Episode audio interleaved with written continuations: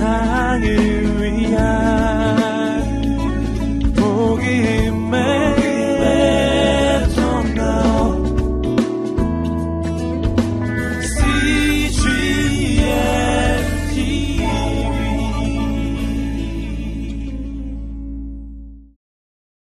기독교 신앙의 가장 중요한 진리는 예수님이 누구신가로부터 출발합니다. 예수님이 누구신가? 이 세상의 어떤 종교도 살아계신 분의 인격에 기초한 종교는 없습니다. 모두가 어느 종교 지도자의 말, 어느 종교 지도자에 의해서 편집된 경전, 그런 교훈에 기초합니다. 그러나 우리가 믿는 신앙의 중심에는 살아계신 예수 그리스도가 계시는 것입니다. 잠시 역사 속에 계셨다 사라지고 지금은 계시지 않는 분이 아니라 지금도 살아계셔서 역사 속을 주관하시고 우리의 마음 속에 우리와 함께 우리 안에 계시고 우리가 주님 안에 거할 수 있는 분으로 살아계신 그 예수 그리스도 그분 위에 우리의 신앙이 세워져 있는 것입니다. 예수님이 말씀하신 말씀만 진리가 아니라 예수님 당신 자신께서 진리이시기 때문입니다. 그런데 우리는 예수님에 관한 몇 가지 피상적인 지식을 가지고 마치 예수님을 다 아는 것으로 그렇게 당연하게 생각할 때가 많습니다. 리차드 포스터라는 영성 신학자는 그 훈련의 기쁨, Celebration of Discipline 이라는 책에서 이 피상성, 이 피상성이 우리 시대의 저주이다. 오늘 시대에 절실히 필요한 것은 더 지적으로 능력이 많은 사람이 아니라 깊은 신앙이다. 깊은 사람. 예수 그리스도를 참되게 아는 그러한 깊이 있는 그런 성도들이 필요하다라고 말했습니다. 교회에 등록하고 정기적으로 종교적 예식에 참여하면 당연히 나는 그리스도인이다 이렇게 생각하는 피상성. 또 성경 지식을 알고 있으면 나는 당연히 그리스도인이다 이렇게 생각하는 이 피상적인 생각들.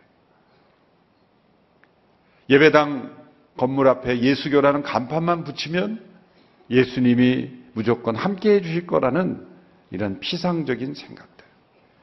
오늘 이 시대에 우리가 예수 그리스도가 어떤 분인지를 그리고 그분이 나와 어떤 관계에 계신 분지를 진정 깊이 있게 하는 예수님 우리 안에 계시고 우리가 예수 그리스도 안에 거하시는 참된 하나님이시며 동시에 참된 인간이신 예수 그리스도 그분을 아는 지식 가운데 우리가 점점 자라가야 할 줄로 믿습니다.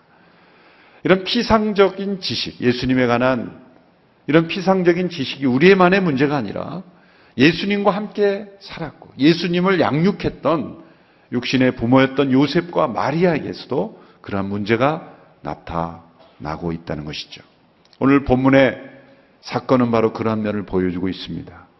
예수님의 육신의 부모였던 요셉과 마리아가 예수님을 하나님의 아들이시오 이 땅에 구세주로 오신 그분으로 참되게 알지 못하고 피상적으로 한 것이죠.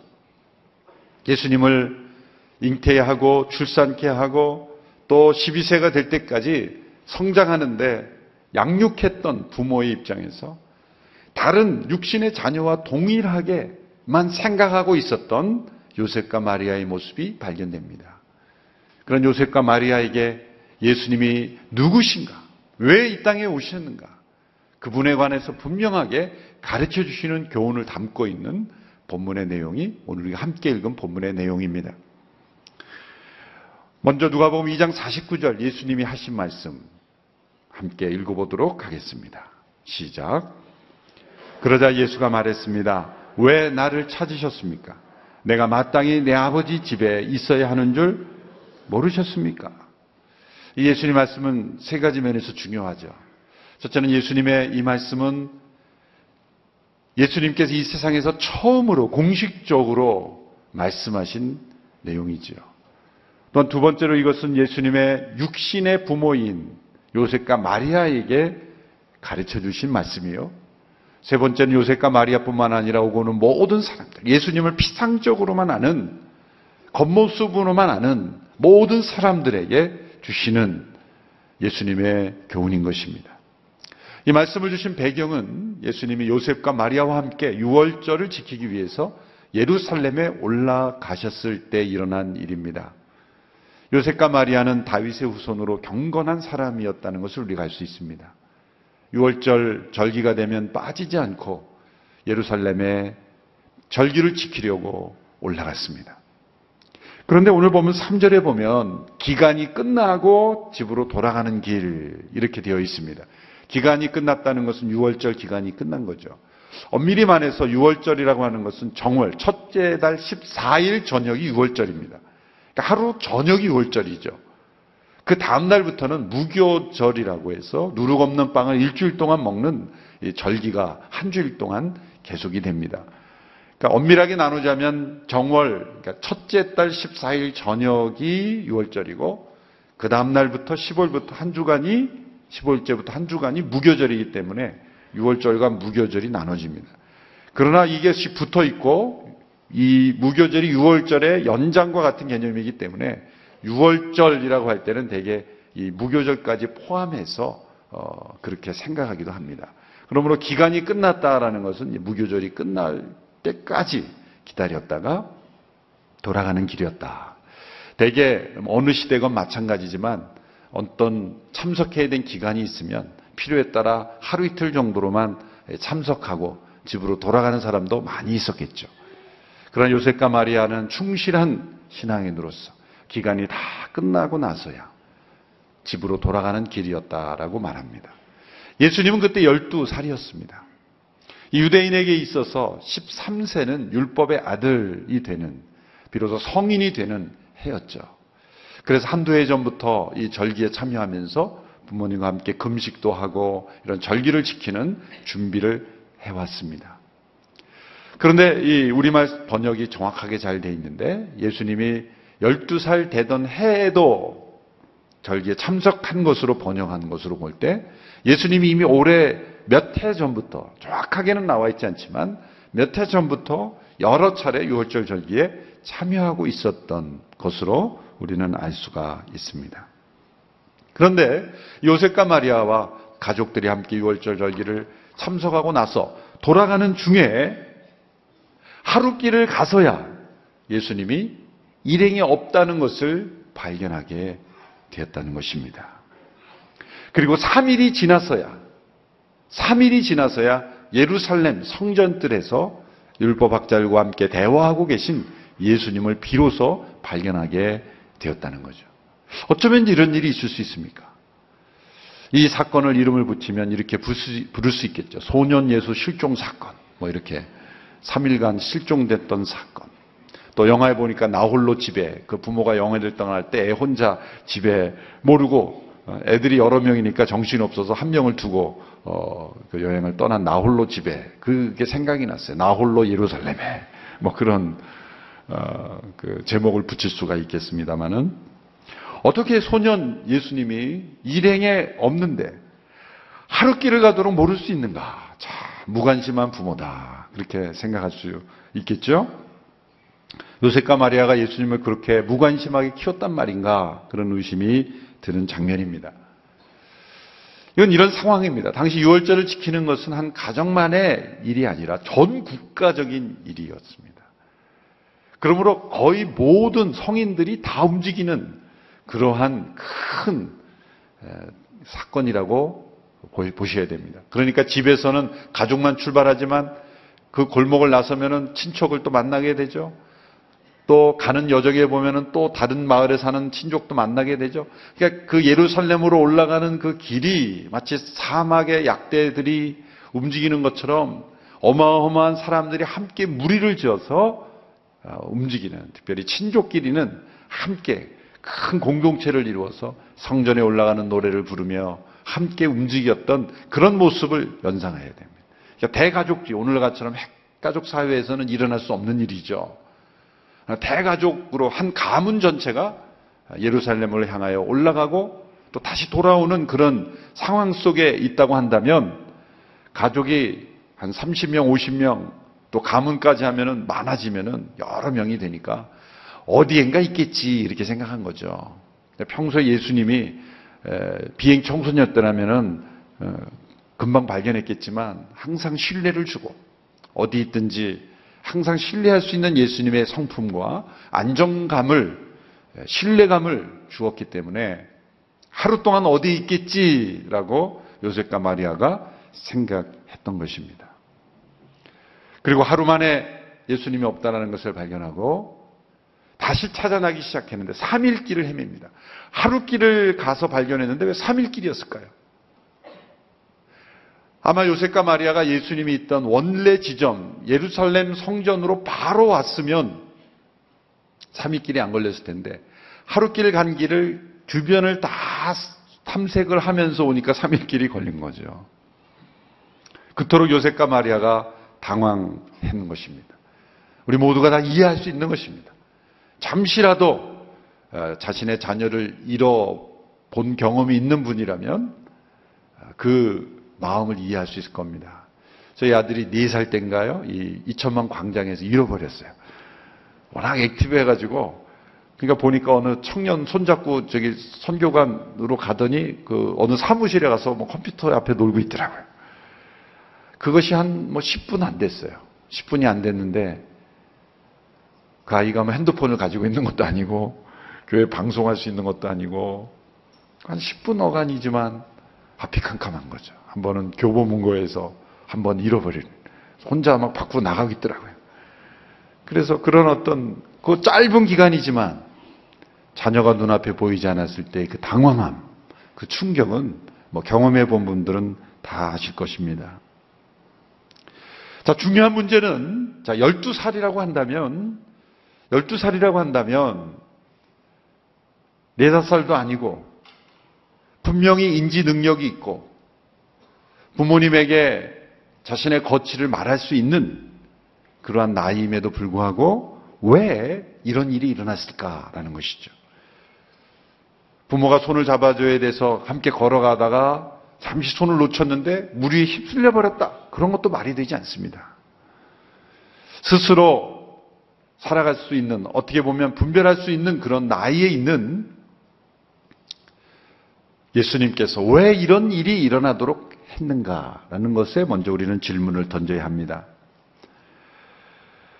소년 예수님께서 예루살렘 성전들에 계신 것으로 보아서 길을 잃어버리신 건 절대 아닙니다. 가다가 예루살렘에서 가다가 중간에 길목을 잘못 들어서 혼자 헤매고 있는 것은 분명히 아니에요.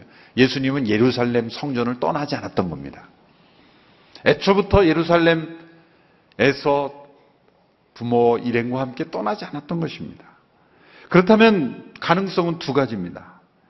첫째로 예루살렘에 더 남아있겠다라고 요셉과 마리아에게 말씀을 전하려고 했는데 기회를 잃어버렸든지 아니면 처음부터 남겠다고 말씀하지 않고 요셉과 마리아가 잊어버리고 떠나도록 내버려 둔 것인지 두 중에 하나 가능성밖에 없는 것입니다.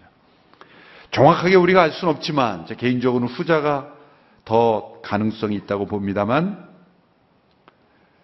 이 모든 상황 속에서 예수님께서 무엇인가를 말씀하시고자 하는 12세밖에 되지 않은 소년 예수님이 있지만 육신의 부모인 요셉과 마리아에게 무엇인가를 전달해주고 깨우쳐주고 또 교훈해 주시고자 하는 목적이 있었기 때문에 이런 상황이 일어난 것으로 우리는 알 수가 있습니다. 그것은 무엇입니까? 육신의 부모였던 요셉과 마리아가 예수님을 피상적으로 하는 거죠. 육신으로 하는 거죠.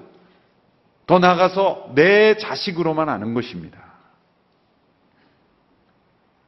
이러한 상황을 통해서 요셉과 마리아가 예수님이 어떤 분인지를 깨달을 수 있도록 이 충격적인 사건을 통해서 요셉과 마리아의 마음속에 있던 예수님에 대한 생각이 드러나고 그 상황을 통해서 예수님이 누구이신지를 분명하게 전해주는 그런 예수님의 지혜를 우리는 볼 수가 있습니다. 요셉과 마리아가 3일 만에 예수님을 찾았을 때 예수님은 성전 뜰에 계셨고 예루살렘의 율법 학자들, 선생들과 대화하고 있었습니다. 오늘 보면 46절, 47절의 말씀을 우리 함께 읽습니다. 시작. 3일이 지나서야 그들은 성전 뜰에서 예수를 찾게 됐습니다. 그는 선생들 가운데서 앉아서 이야기를 듣기도 하고 묻기도 하고 있었습니다. 예수의 말을 들은 사람들마다 그가 깨닫고 대답하는 것에 몹시 감탄했습니다. 자, 이 말씀이 중요한 이유는 예수님이 율법학자들을 가르치고 있었다는 것은 아닙니다. 가르쳤다는 얘기는 없어요. 주로 한 것은 뭡니까? 질문하고 묻고 듣고 또 주어진 질문에 대답한 겁니다. 일방적으로 예수님께서 산상수훈처럼 이렇게 말씀을 풀어주시면서 교훈하신 게 아닙니다. 12세에 맞는 일을 하신 거예요. 12살 때 마땅히 해야 할 일. 보통 12살의 청소년들이 가장 많이 해야 될 거는 뭡니까? 질문입니다, 질문. 묻고, 그리고 어른들이 하는 말씀을 잘 듣고, 또 어른들이 질문하는 거 있으면 잘 대답하고, 이러한 질문과 대답을 통한 학습의 기간이죠. 이 과정을 보여 통해서 우리에게 가르쳐 주시는 예수님에 관한 모습은 뭡니까? 많은 사람들이 예수님은 성령으로 잉태됐고 하나님의 아들로 오셨기 때문에 태어나서부터 유전 인자 속에 율법에 관한 지식이 완벽하게 마스터하고 나오신 분으로 생각을 해요. 그럼 예수님의 신성을 믿지만 예수님의 성장 과정, 우리와 동일한 인성을 가진 분이라는 것은 인정하지 않는 거예요. 예수님은 단 한 가지만 빼놓고 우리와 완벽하게 동일한 삶을 사셨어요. 단 한 가지는 뭡니까? 죄가 없으신 거예요. 죄가 없으셨지만 어린 청소년들이 학습이라는 과정을 통해 지식을 습득하듯이 예수님도 율법에 관한 지식을 회당에서 배우고 예루살렘 율법학자들에게 배운 겁니다. 이 배움과 학습의 과정을 통해서도 예수님이 하나님의 뜻을 깨달았다는 거예요. 한순간의 기적을 통해서 번개가 쳤을 때 순간 모든 것을 통달하는 그런, 그런 신화에 나오는 사건을 통해서 예수님이 율법에 관한 지식을 깨달은 것이 아니라는 거죠. 율법을 듣고 묻고 깨닫는 과정. 틀림없이 예수님은 나사렛에 있는 회당에서 가르쳐 주는 지식으로는 부족함을 느꼈을 거예요. 많은 궁금함이 있었을 거예요. 회당에서도 질문했을 겁니다. 손들고 라비요. 이건 율법에 이렇게 되는데 그게 무슨 뜻입니까? 꼭 예수님은 모르는 것만 질문하는 학생이었어요. 선생님이 모르는 것만 질문하는. 그, 그 라사레는 라비가 대답을 못하는 거예요. 그러니까 아마 평소에 예수님은 곰곰이 아마 메모를 해놨을 거예요. 내가 6월절에 가면 예루살렘에 있는 보다 해박한 더 정통한 율법학자들에게 난 이런 이런 걸 좀 물어야 되겠다. 매년 갈 때마다 예수님은 질문을 가지고 예루살렘을 올라갔다는 거죠. 그 율법학자들의 있는 모습을 보고 질문한 겁니다.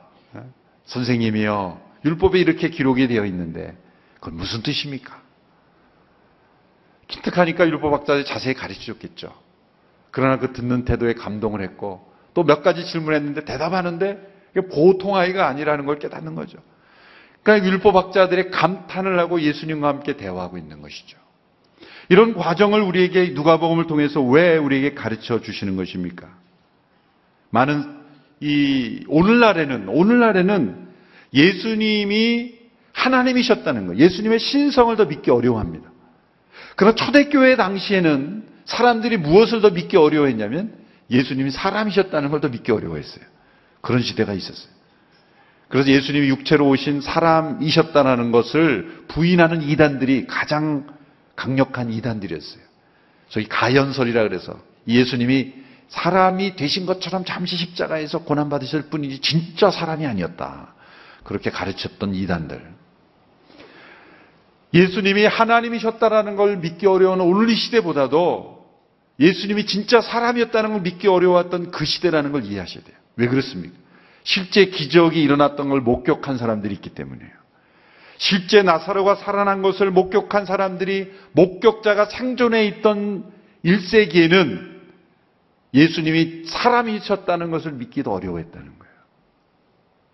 역사가 흘러서 목격자가 세상에 없고 기록만 남으니까 우리는 기록을 믿지 않고 예수님은 사람이었는데 이건 조작된 기록이라고 믿지, 믿, 지 않고 예수님의 신성을 믿지 않고 예수님은 사람이셨다는 거에 초점을 두는 거예요. 모든 오늘 이 시대에 예수님에 관한 지식, 예수님에 관한 믿음을 보면 예수님은 사람이셨다. 우리와 동일한 사람이었지. 훌륭한 사람이었지. 위대한 사람이었지. 하나님은 아니다. 너무나 단편적이고 피상적인 지식이죠. 그러나 정반대로 그 당시에 1세기에 적어도 2세기까지의 사람들은 믿기 어려웠던 게 뭡니까? 예수님의 인성이었어요. 인성. 그렇다면 우리가 그 당시의 사람들의 고민으로 돌아가자면 균형이 맞아지는 거죠. 예수님은 참 하나님이며 동시에 참 사람이시다라는 거죠.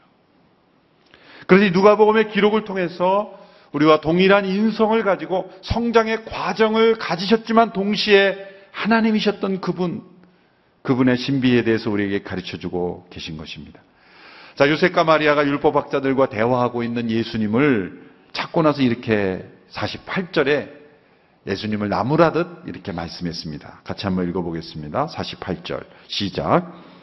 그 부모는 예수를 보고 놀랐습니다. 그래서 그의 어머니가 말했습니다. 얘야, 왜 우리에게 이렇게 했느냐? 내 아버지와 내가 얼마나 걱정하며 찾았는지 모른다. 잃었던 자녀를 찾을 때 모든 부모가 하는 표준 곧 말이죠. 왜 그랬어? 어? 우리가 얼마나 찾았는데 뭐 이런 말이죠. 당연한 말이죠. 당연한 말이죠. 당연히 놀랐고 당연히 12살 땐 그러한 예수님을 나무랄 수 있는 것입니다. 그러나 이면에 이 말을 보면 육신의 부모로서는 당연히 해야 할 말이지만 요셉과 마리아가 잃어버린 것이 있다라는 것을 우리는 발견하게 되는 것이죠. 마리아는 성령으로 자신의 몸에 잉태된 분이라는 것을 기억하고 있었습니다. 선사가 전해준 장차 자기를 통해 태어날 예수님이 어떤 사명을 가지고 이 세상에 오신 분이라는 것을 다 들어서 기억하고 있었을 겁니다. 그러나 마리아도 한 여인이었을 뿐입니다. 한 여인으로서 그 마리아가 예수님을 젖먹이고 키우고 기저귀를 갈아주고 그 마리아가 예수님을 먹이며 성장시키면서 점점 점점 점점 흐려갔던 것이 뭡니까? 예수님이 하나님의 아들로 세상에 오셨다는 걸 잃어버리고 그저 내 육신의 아들, 내 내가 키운 자식, 육신의 정이 점점점 커가는 그런 모습. 그래서 예수님이 예루살렘에 남아 계셔서 그 율법에 대해서 진지하게 대화하기 위해서 남은 것조차도 철없는 청소년의 행동으로 밖에 생각하지 못했던 그러한 육신적인 시각을 보여주고 있다는 것이죠. 예수님께서 요셉과 마리아에게 따끔하게 이렇게 말씀합니다. 49절 우리가 함께 읽은 말씀인데요. 다시 한번 읽어보겠습니다. 시작. 그러자 예수가 말했습니다. 왜 나를 찾으셨습니까? 내가 마땅히 내 아버지의 집에 있어야 하는 줄 모르셨습니까? 이 말을 들었을 때 요셉과 마리아가 충격을 받았을 거예요. 또 심지어는 상처도 받았을 겁니다. 왜 그랬습니까? 요셉과 마리아가 인간적으로 기대한 대답은 뭐예요? 이렇게 부모가 나무를 할 때 자녀는 12살이 됐으면 뭐라고 대답해야 돼요? 엄마, 아빠, 죄송해요. 제가 말씀을 못 드리고 오락실에 갔습니다. 말씀을 못 드리고 친구 집에 놀러 갔습니다. 말씀을 못 드리고 어, 운동장에서 계속 운동했습니다. 뭐 이렇게 그 대답을 해야 당연한 것 아닐까요? 근데 예수 뭐라 그랬습니까? 왜 나를 찾으셨습니까? 아니 이거 봐라. 억양이 이런 억양은 아니었겠죠. 정중하게 했겠죠. 근데 왜 나를 찾으셨습니까? 이게 도대체 이해할 수 있는 대답인가요? 어, 자녀가 3일간 헤매면서 밥도 제대로 못 먹고 막 긴장하고 떨, 심장이 떨리면서 애써 찾아놓으니까 왜 나를 찾으셨나이까? 그 버린 자식이란 뜻입니까? 또 그 뒤에 나오는 말은 요셉에게 큰 충격을 주었을 거예요. 내가 마땅히 내 아버지 집에 있어야 하는 줄 알지 못합니까?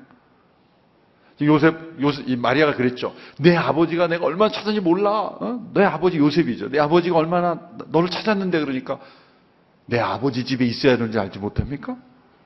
요셉, 어, 내가 아버지인데. 이 그 예수님의 대답과 이 말씀을 통해서 가르쳐 주시는 건 뭡니까? 뭔가 요셉과 마리아를 깨우쳐 주시는 거예요. 12살, 우리가 볼 때는 12살밖에 되지 않은 것 같은 그런 소년 예수님이지만 예수님은 성령으로 잉태되셨고 하나님의 아들 되셨고 동시에 사람의 아들로서 학습과 배움과 양육의 과정을 거치셨지만 이제 12세가 되었을 때 요셉과 마리아에게 가장 먼저 쉽게 말하면 전도하시는 거예요. 예수님이 누구이신지를 가르쳐 주시는 거예요. 세 가지를 우리가 지적해서 볼 수 있습니다. 첫째로 왜 나를 찾으셨습니까? 이 말에는 요셉과 마리아의 망각을 깨우쳐 주시는 거예요. 지금 찾고 있는 예수가 혹시 당신의 자녀로서만의 예수를 찾고 있는 건 아닙니까? 점점점 하나님의 아들 메시아이신 예수 그리스도에 관한 지식은 없어져 버리고 천사가 전해준 그 소식은 잊어버리고 점점점 육신의 자녀로서 예수만 혹시 추구하고 있는 것은 아닙니까? 그래서 이 본문이 성탄절 다음 예, 절기 교회력으로 보면 항상 이 본문이 성탄절 다음 주에 설교가 돼요. 교회력을 찾아보면. 왜 그럴까요? 너무나 우리는 쉽게 잊어버리거든요. 우리가 마리아가 잊어버렸다고 뭐라 그럴 게 아니에요. 우리 지난주 성탄절 설교 때 천사가 전해준 소식도 우린 다 잊어버리잖아요. 근데 마리아는 12년을 살면서 천사가 전해준 그 소식을 마음에 두었지만 육신의 정이 더 앞서서 예수님을 향한 하나님의 계획을 잃어버리고 있었다는 거예요. 많은 부모들이 자녀를 양육하면서 내 소유, 내 자녀인 줄만 생각하고 있는 거예요. 하나님의 계획, 하나님의 뜻, 하나님의 자녀로서의 자녀가 아니라 내 자녀, 내 계획, 내 꿈과 비전을 이루는 도구로서 자녀를 바라볼 때 잘못을 잘못 찾고 있는 거죠. 왜 나를 찾고 계십니까? 오늘날 우리들은 어떤 예수님을 찾고 있습니까? 오늘날 예수님을 믿지 않는 거의 모든 사람들은 참으로 하나님이신 그분을 찾고 있지 않습니다. 인간 예수로 위대한 종교 창시자로서만 찾고 있습니다. 왜 나를 찾으셨습니까? 이 한마디의 충격적인 말씀을 통해서 잊고 있었던 예수님의 정체성에 대해서 깨우쳐 주시는 거죠. 두 번째로 예수님이 하신 말씀을 보면 내가 내 아버지의 집에 마땅히 있어야 할지 알지 못합니까? 내 아버지의 집이라는 단어를 사용하셨어요. 내 아버지, 그는 육신의 부모인 요셉을 의미하는 것이 아니라 살아계신 하나님 아버지를 의미하는 것이었습니다. 예수님은 하나님의 아들이셨습니다. 뿐만 아니라 내 아버지 하나님과 나누는 친밀한 사귐을 갖고 계신 분이셨습니다. 그런데 이 내 아버지의 집을 이 원문의 충실한 번역으로 다시 읽으면 이렇게 되어 있습니다. 내가 내 아버지의 안에 있어야 되는 줄 모르셨습니까? 집이란 단어가 없어요. 영어로 하면 in my father's. 그러니까 내 아버지의 안에 이렇게 돼 있어요. 그러니까 왜 집이란 단어가 들어갔냐면 되게 보통 누구의라는 소유격이 들어가면 되게 집을 그 당시 의미했기 때문에 집이라고 넣은 거죠. 그런데 킹 제임스 번역이라는 그 원문에 충실한 번역을 보면 비즈니스 일로 번역을 했어요. 내 아버지의 일을 내가 하고 있어야 되는 줄 알지 못합니까? 그렇게 번역했다는 거예요. 그러니까 두 가지가 가능한 거예요. 아버지의 집이라고도 번역이 가능하고 아버지의 일이라고도 번역이 가능해요. 왜 그것이 가능합니까? 내 아버지의 속한 것에 안에 내가 있어야 될 줄 알지 못합니까? 그것은 성전이 하나님의 아버지 그 당시의 율법으로 말하자면 아버지의 임재가 있고 아버지께서 가르쳐 주신 제사 제도가 있고 율법이 있고 모든 것을 하나님은 예수님은 존중하신 거예요. 구약에 나오는 모든 제도를 부인하지 않으신 겁니다. 무너뜨린 것이 아닙니다. 성취하신 거죠. 그래서 예수님 율법 아래 나셨고 율법을 배우셨고 율법을 지키신 겁니다. 어느 사람도 지키지 못했던 율법을 완전히 지키셨고 율법을 이루신 것입니다. 그러므로 그분은 인간으로 오셔서 율법을 온전히 이루셨기에 우리의 구원자가 되어 주시고 우리의 변호자가 되어 주실 수가 있는 것이죠. 또 내 아버지의 일이라고 할 때 그것은 무엇입니까? 예수님이 이 땅에 아버지의 일을 행하기 위해서 아버지의 뜻을 행하고 아버지가 원하시는 구원을 이루시기 위해서 오신 것이다. 그것을 요셉과 마리아는 잃어버리고 있었다는 거예요. 내 자식으로만 생각했지. 살아계신 하나님 아버지의 일을 이루시는 그러한 분으로 오셨다는 것을 잃어버리고 있었다는 거예요. 근데 예수님은 그 율법에 나타난 구약에 나타난 아버지의 뜻, 아버지의 일, 아버지께서 나를 통해 이루시고자 하는 것이 무엇인지를 그런 학습과 대화의 과정을 통해서 분명 깨달아가면서 시간 가는 줄 모르고 계셨던 거예요. 셋째로 예수님은 이런 단어를 덧붙이셨어요. 마땅히, 마땅히 내가 내 아버지 집에 있어야 될 줄 알지 못합니까? 예수님은 12살 되셨지만 자기가 마땅히 해야 할 사명을 알고 계셨습니다. 우리 인생의 위기는 마땅히 알아야 될 것을 알지 못하고 마땅히 행해야 될 걸 알지 못해. 예수님의 복음서 생애를 보면 이런 그 강한 의지, 반드시 마땅히 해야 된다는 표현이 많이 나옵니다. 사마리아로 가셔야 하겠는지라. 사케오에게는 내가 내 집에 유하여 하겠다. 그렇게 반드시 하겠다는 거죠. 고난을 받고 십자가에 못 박힐 때도 반드시 그렇게 되어야 마땅히 되어야 한다는 것 예수님이 여러 번 강조하셨습니다. 예수님은 아버지의 뜻을 이루기 위해서 마땅히 당신께서 행해야 할 일을 이루시를 그것을 미루지 아니하시고 피하지 아니하시고 마땅히 가야 할 길을 가셨습니다. 우리의 인생 예수님처럼 아버지의 뜻, 아버지의 일을 이루기 위해서 마땅히 해야 할 그 길로 걸어가는 우리 모두가 되기를 축원합니다. 자, 이렇게 이 요셉과 마리아의 충격을 주는 사건을 통해서 교훈하고 나신 이후에 공생애를 시작하셨습니까? 내가 내 아버지에 있어야 될줄 알지 못합니까? 내가 내 아버지의 일을 행해야 될 줄 알지 못합니까? 그랬으면 이제 아버지의 집에서 아버지의 일을 계속 하는 일로 살아가야 되잖아요. 그런데 예수님은 다시 육신의 아버지의 집으로 가셨어요. 육신의 아버지의 일을 다시 18년이나 더 하셨어요. 51절, 52절의 말씀을 우리 같이 한번 읽어보겠습니다. 시작. 그러고 나서 예수는 부모와 함께 내려가 나사렛으로 돌아가서 부모님께 순종하며 지냈습니다. 예수의 어머니는 이 모든 일을 마음에 간직했습니다. 그리고 예수는 지혜와 키가 점점 더 자라가며 하나님과 사람들로부터 사랑을 받으셨습니다. 다시 나사렛으로 부모님과 함께 돌아가 순종하며 목수의 일을 했고 그 육신의 아버지의 집에 거했습니다. 이 놀라운 균형을 보십시오. 앞에 내가 내 아버지 집에 있어야 될 줄 알지 못합니까? 왜 찾습니까? 라는 그 말이 비행 청소년의 가출 선언과 다르다는 것을 알려는 거죠. 알려주는 거예요. 참된 하나님과 아버지와의 관계가 있었을 뿐만 아니라 육신의 부모와의 관계, 아버지와의 관계도 참되게 바르게 있었다는 거예요. 예수님은 참된 하나님이셨으면서 동시에 참된 사람으로서의 모든 관계가 조화를 이루고 있었다. 이것을 51절에는 더 확대해서 이렇게 구절을 설명하고 있습니다. 52절을 다시 한번 읽어보겠습니다. 시작.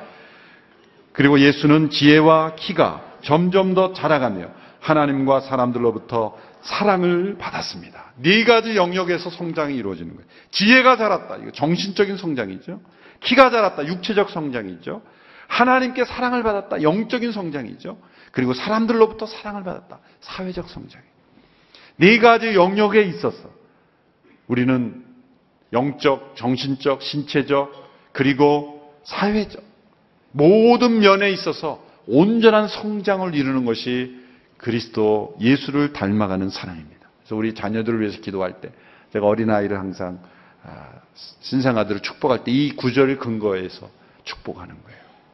하나님과 사람 앞에 사랑스러웠던 예수님처럼 자라가고 육신만 자라는 것이 아니라 지혜도 함께 자라가게 해 주십시오. 우리 예수님은 그렇게 자라나셨습니다. 이 땅에 하나님의 아들로 오셨지만 그분은 또한 사람의 아들로서 자라가셨습니다. 죄가 없으신 그분, 완전한 하나님의 완전한 사람으로서 많은 사람들은 예수님은 그냥 훌륭한 종교 지도자로서 피상적으로 알고 있지만 그분은 아버지 하나님의 집에서 아버지의 일을 행하시려 오신 분입니다. 또한 어떤 사람들은 예수님은 하나님이시기에 1, 2세기 사람 하나님이시기에 인간에 겪는 모든 과정을 모르시는 분으로 알고 있지만 그분은 우리와 동일한 성장의 과정을 거치셨으나 죄가 없으신 분이다.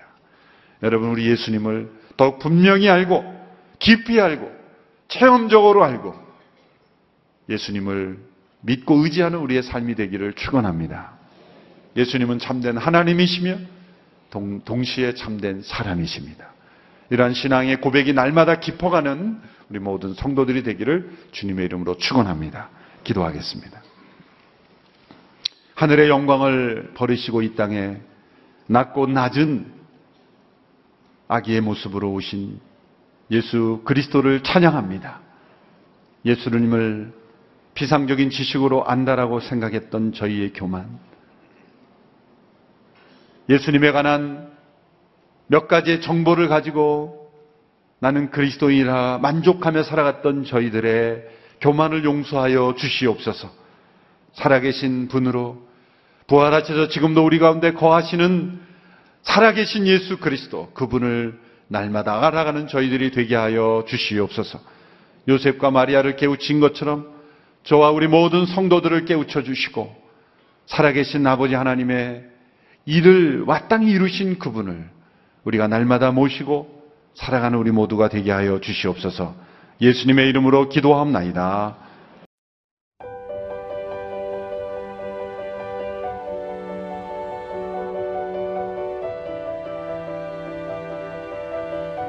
세상에는 수많은 교회들이 있지만 더 깊이 있는 말씀 강해를 찾기 위해 크기로만 교회를 선정하지 않습니다. 보다 좋은 영적 콘텐츠를 더 많이 나누기 위해 방송비를 받지 않습니다. 1년 365일 복음만 전하고 싶어서 우리는 광고를 하지 않습니다. 온누리의 복음을 땅끝까지 CGN TV와 함께 땅끝 선교사가 되주세요.